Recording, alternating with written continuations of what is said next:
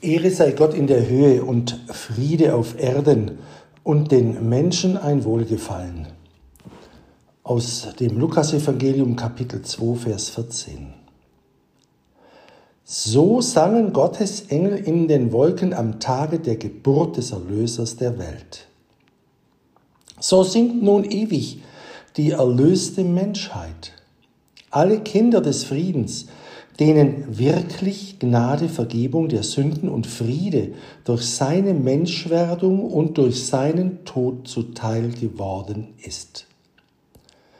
So können aber die noch nicht singen, in welchen Christus, unser Friede, noch nicht geboren ist, wo die Sünde und Welt noch liebt und herrscht, kann kein Gesang von Friede und Ehre Gottes statthaben.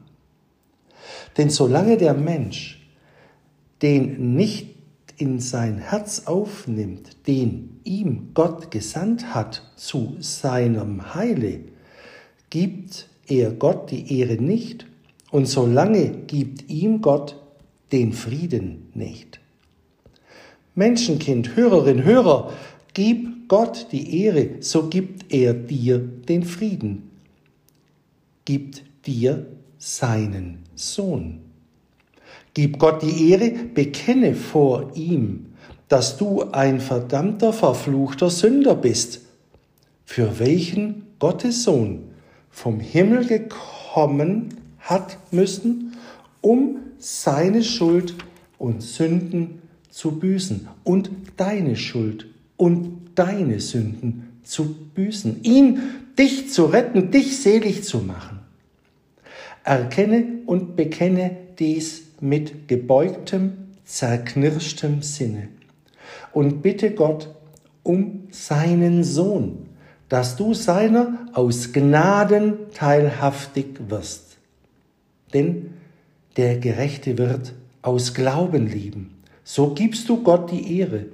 Und die Engel Gottes singen dann auch über dir diesen Lobgesang der Gesang der Engel über dir. Ehre sei Gott in der Höhe und Frieden auf Erden und den Menschen ein Wohlgefallen.